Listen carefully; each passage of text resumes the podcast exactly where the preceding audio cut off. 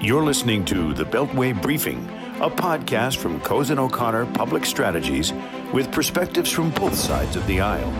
Now, for political insight and strategy, let's get started with your hosts, Howard Schweitzer and Mark Alderman. Mark, good morning. It is uh, Saturday, October 17th. 17 days, Mark, on the 17th. 17 days until uh, like November symmetry. 3rd. Can't wait. Thank goodness. We're joined this morning by our uh, friend and partner, Darren Collier from our Chicago office. Darren splits his time between uh, Springfield, Illinois, and Washington. And, and we have a special guest. Darren, I'll kick it to you to introduce our special guest. Uh, thanks, Howard. And uh, good morning, Mark. How's it Morning, going? Darren. Good. Good. Um, I, this morning, I have the pleasure to introduce um, a very good friend who happens to be the congressman from the second district of Illinois, um, Robin Kelly. Um, just a quick, brief uh, bio on Robin. She's been uh, a state rep. Um, she's run for state treasurer. She has she has been a chief of staff to a uh, constitutional office in Illinois, as well as a chief of staff to a county board president. Uh, she currently uh, sits on the Energy and Commerce Committee.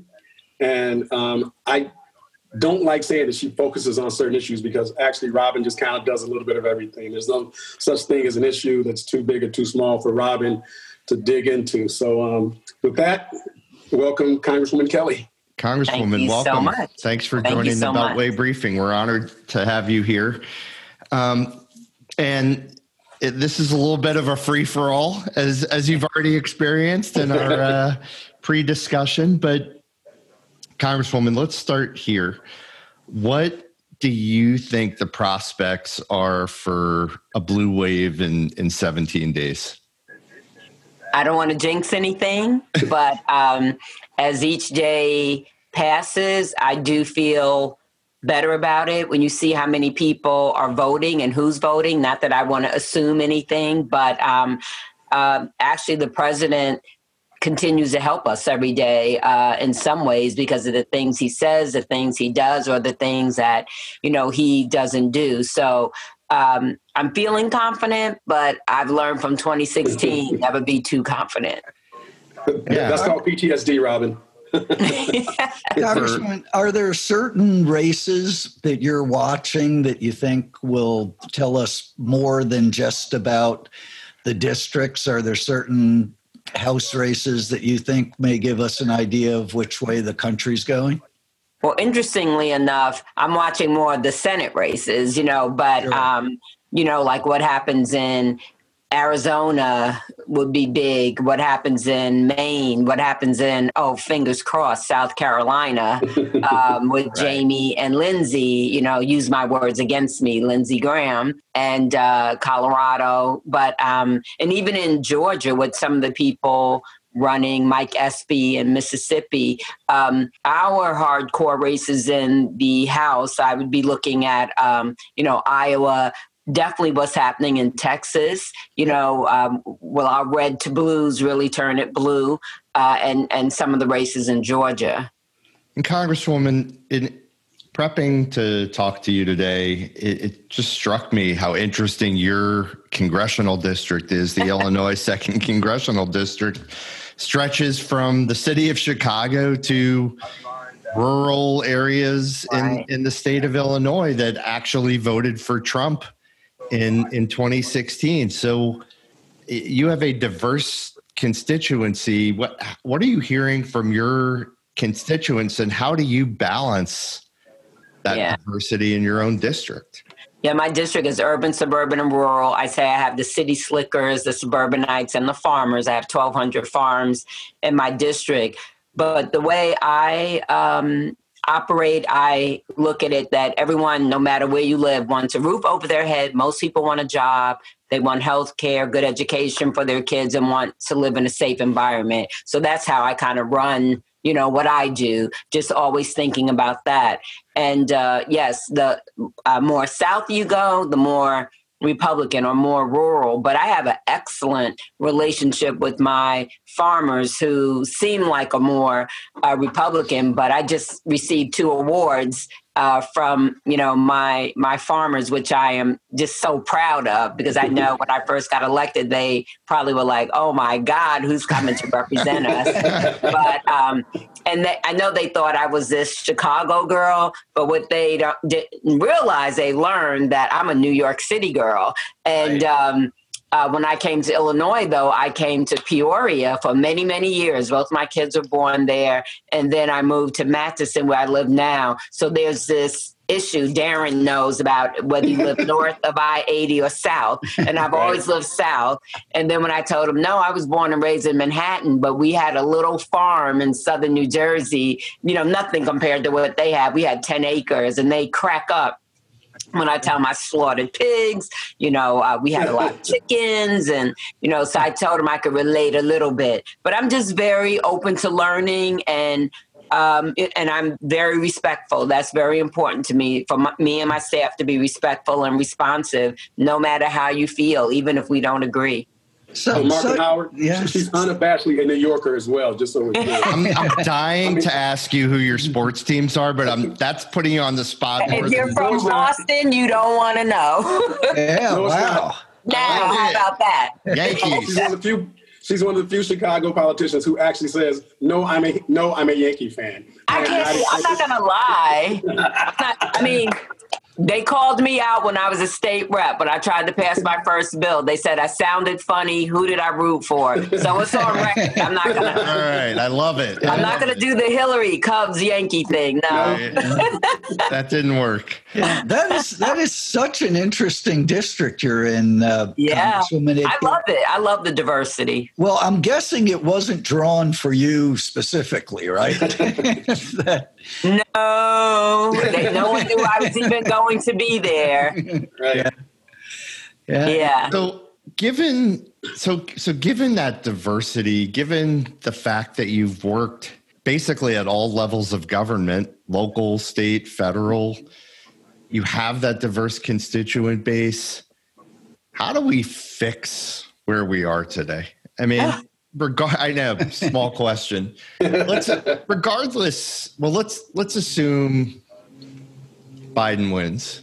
Mm-hmm. He's ahead in the polls, so let's assume he wins. What? How do we put Humpty Dumpty back together? How do we restore faith in our institutions of government, given where we are? I think that we have to. Um, do what we say we're going to do, you know, in a respectful way um, if Joe Biden wins, I mean, I think really the first thing he's going to have to deal with, no matter what he wanted to deal with first, is going to have to be COVID. I mean, it's not uh, going away. And um, even though everybody wants the economy open, I want it open also. But also um, today, I think, is it two days in a row or three days in a row? In Chicago, the numbers have gone up, and one of the days it was the highest it had been since March or the second highest. So things are going the wrong way.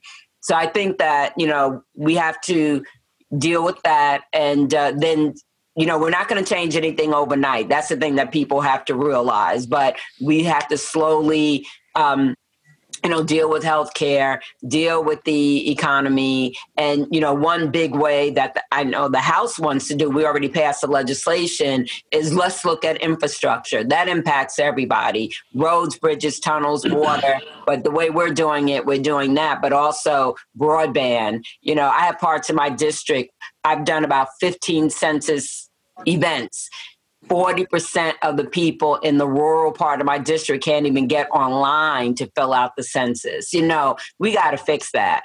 And, um, you know, and then with healthcare and education, I, I do a lot of work around healthcare and uh, pushing um, telemedicine and telehealth a lot. But people have to have the tools, you know, to be able to do it. The other part of the infrastructure bill is looking at our schools and what we need to do to bring our schools even into, you know, the 21st century. So that'll create jobs also. Um, so, I mean, I, you know, the economy and healthcare are two really big things, but COVID is looming, um, you know, over it. And then, um, I know a lot of our young people, a lot of people, period, are concerned about the environment, but it all intersects. Well, while we're looking ahead, Congresswoman. Uh, the Supreme Court, of course, is taking up the Affordable Care Act. I know. There is, of course, the possibility, I personally don't think we'll see it, but there's the possibility that it gets thrown out in its entirety. I think actually you're more likely to see some of it severed and, and tossed. But what is the prospect in Congress for fixing things after the Supreme Court acts? Again, we're assuming a Biden administration and we're assuming a uh, Schumer leadership. So it's going to be all Democrats in charge. What what's the thinking about what can be done? Well, the hope is yes, it's going to the Supreme Court November 10th, but it's not going to be decided November 10th.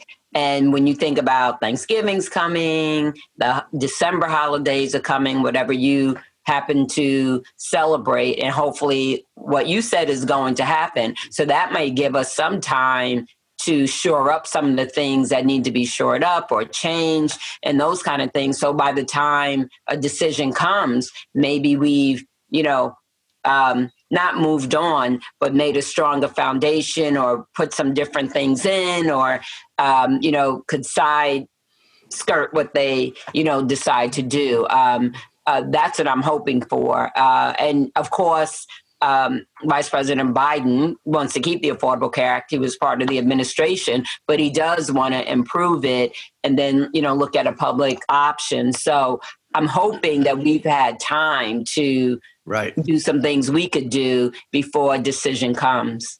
Do you think you'll see any uh, bipartisan support for that? Do you think some of your Republican colleagues have gotten used to the act by now and after failing for 10 years to repeal it are, are ready to reform it?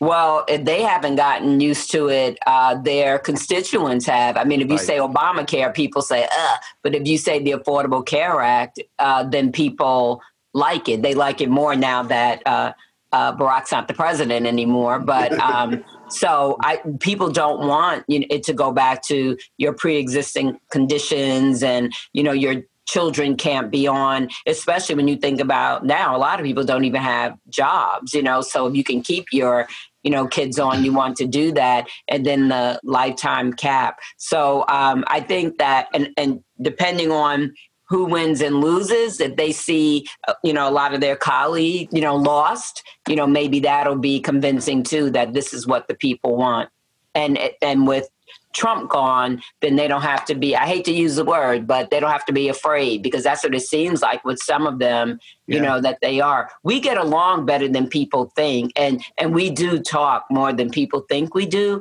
And we do have more bipartisan bills. We just can't get, um, uh, the Grim Reaper McConnell to entertain the bills, whether they're right. bipartisan or not. You know, he's he just wants to pack the courts. So it's it's pretty clear to me that, and I'm proof positive of this, that uh, a, a vote for Biden is as much a vote against Trump as it is a vote for anything else. Maybe I think even more uh, for from some people anyway. And it's it's for a lot of people it's it's not a vote for progressive progressivism. And for more e- extremism. And uh, how do how does a democratic how would a democratic congress strike the right balance democratic leadership strike the right balance because people don't want you know far left policies. They generally want centrist policies and thoughtful policies. Mm-hmm. and how, how, do you strike the right balance? You know it's interesting that you asked that question because um, I'm running for vice chair of the Democratic caucus. And one of the things that I talk about is that we, as our tent grows and we have more diversity, we've always had, you know, in the Democratic caucus that we need to take the time to get to know each other as individuals more. So we have, you know, the opportunity to learn why I vote like I vote or the constituents I represent and those kind of things. Because the next two years, we have got to be unified. We don't have to agree on every issue. You know, there may be some compromise and those kind of things because when um, the next election comes, we don't want to lose. We don't want to go back. We don't want to lose, you know, our majority. My first five years, I was in the minority. It ain't no fun, you know, and even this has been hard because of the Senate, but we, we don't want to lose the gains we made and what we could possibly do. So, um, you know, uh, it, will be a fine line, you know, and hopefully, um, like again, we can spend time with each other, get to know each other, not just at a retreat, but ongoing. And that's one thing as the vice chair that I want to push, and also to make sure to use uh, Governor Quinn's uh, term, everybody in, nobody out, that even if you don't get your way, that your voice is heard at the table. You know, that we need to listen to everybody. And then, you know, we go in another direction, we go in another direction, but at least people feel valued and appreciated for what their input is. But it's not going to be easy. I agree. And let me preface uh, my question following up on that. We, we don't know one another well, Congresswoman, but uh, I want to preface it by saying lifelong Democrat and could not possibly be more proud of the speaker and her leadership these last two years. However, the leadership of the party in Congress is uh, is aging. Let, let's say it uh, politely. What are Not we young? yeah, yeah, you're 20 years younger than the leadership and and, and I'm not young. you're not a teenager. You're not a teenager. So what do we do about new leadership um, in the House on the Democratic side? Not because of the failure of this leadership. All right. No, I got you. But because of the the aging of this leadership. Well, I think that um, in two years, I'm guessing no one's told me anything, you know, that we'll start to see uh, some changes. Uh, I, you know, for me, I, I'm not going to sugarcoat it. I, I, love me some Hakeem Jeffries, and I hope that you know he's definitely in the uh, pipeline. Uh, I think he's well respected. I think he's run a great you know, caucus. I would love to be his vice chair, you know, but I think, um, and then there were, there's been other things, um, created where uh, newer people can be uh, leaders, but just because you're newer doesn't mean that you're so young. I mean, like with if you look at black women coming in, yeah, there are some that are young, but it's it's interesting that we come in at a older age. It's harder, you know, and uh, but uh, I think there have been things created. We have a message group. We have if you've been there five terms or less, and there are you know freshmen running for leadership positions. I'm sure somewhere down the pike uh, in the not too distant future there'll be conversation around uh, leadership of committees you know but seniority has been really important uh, to some groups, in particular the Congressional Black Caucus, because if it wasn't for seniority, we probably would not be the leaders, you know. So uh, even though you know that's changing and we're growing by leaps and bounds, we might there we have 54 once um, John Lewis's replacement comes in, it'll be 55, and we I think we're going to have maybe seven to nine new members. You know, so even new members coming in, you know, they they want an opportunity to you know be leaders also. Right. So I, I think things are going to change because, like you said, of age and and and more people are you know retiring also. Can you talk a little bit more about the vice chair race, Congresswoman?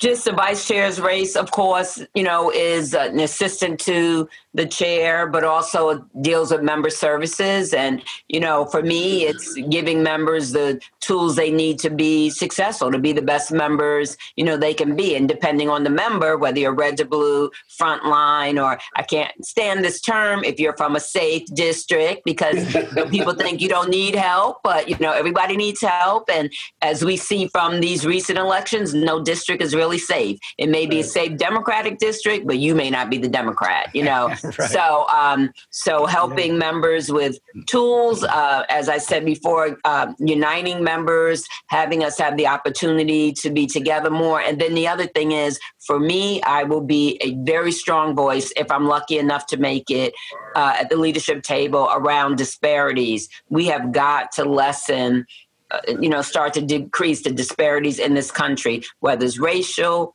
ethnic, religious, geographic location. As I said, the people in my rural area, um, they don't have, you know, broadband. Uh, you know, in my area, people still have outhouses. You know, they're using propane gas. We we have to, you know, improve their quality of life because I feel like that's what causes the division, the fear, the mistrust, you know, the hate, even. So I will be a strong voice you know, for that issue um, at the leadership table. The other thing is, um, it'd be nice to have a, a, a, voice from the Midwest for a change, even though I'm a Midwest that understands the coast, but um, you don't see that uh, too often. And frankly, the other thing is there has not been a black woman elected uh, to the long-standing leadership position since drum roll Shirley Chisholm. Shirley Chisholm.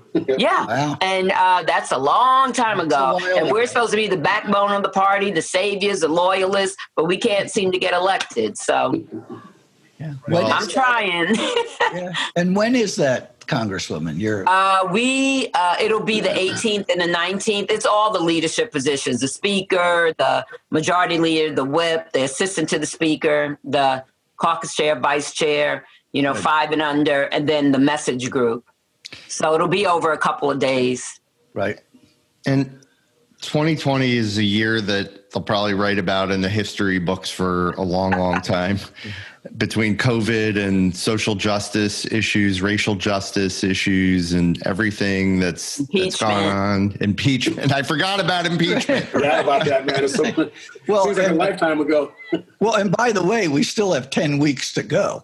so. I know. right. Anything can happen. So, but, you know, again, back to the diversity of your district, how do you, how do we cement some of the, progress that's been made this summer, this year, on surfacing the deep-seated issues on racial and social justice. How do we how do we make some real progress?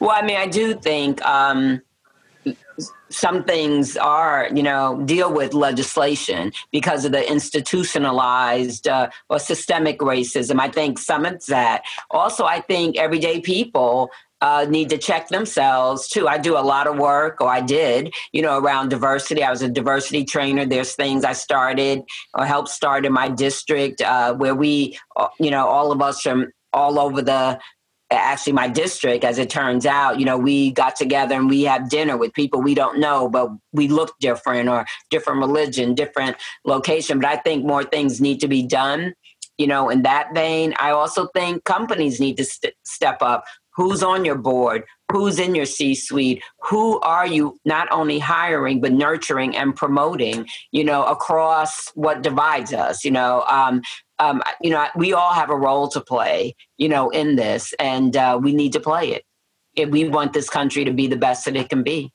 Yeah. Well, let me, let me ahead, bring Mark. you back, if I may, uh, Congresswoman, to uh, to the present. We've talked uh, a lot about the future, but what do you see, if anything, happening in the next couple of weeks in Congress on COVID relief? And once you tell us nothing, because I think that's the only answer, what what is this lame duck session going to look like? You know, um, I'm very disappointed that it looks like nothing will happen with COVID because when I uh, leave you today, I will be going where we're giving out, you know, boxes of food uh, to people and other things too. And I've participated in a few of those where a thousand boxes of food we're giving out. People really, really uh, need uh, our help, you know. So, um, to be honest with you, if I'm going to say when uh, Biden wins, that I am a little worried about what happens November 4th to through January 19th because our president is so unstable. I don't know, you know, what he might do or people that lost, what, you know, what will they do? Will they do the right thing because they did lose and they don't have anything to worry about? But I, you know, I, am hoping that um, you know he doesn't do anything but i just can't believe you know that's going to happen and but maybe i don't know you know it, it's it's a little scary plus the other thing is there are a number of states that um, the mail-in ballots, um, they don't have to officially be um, finished like California's November 20th. Illinois and Michigan are November 17th. So we could still be counting you know, ballots. And there's a host of other states too that November 3rd is not the deadline. So I just wonder, you know, what issues that will bring. You know, I'm hoping that uh, Biden wins by a lot so we don't have to, you know, have all of this back and forth. But again, the president is so unpredictable hmm. that it's just hard to know, you know, what will happen. I I think we're all worried uh, is the honest word about what happens from election day to inauguration mm-hmm. day and and you say you're worried about what the president might do as as I certainly am we also have to worry that he does nothing if he doesn't sign a bill that gets to his desk the government doesn't stay open and mm-hmm. whatever else covid relief and the rest it, it it is uh, going to be one more uncharted experience with, mm-hmm. with, this guy. And then the other thing is now that uh, more Republicans are trying to separate themselves, you see the governor of Massachusetts, uh, nor the governor of um, Maryland, both Republicans, will be voting for him.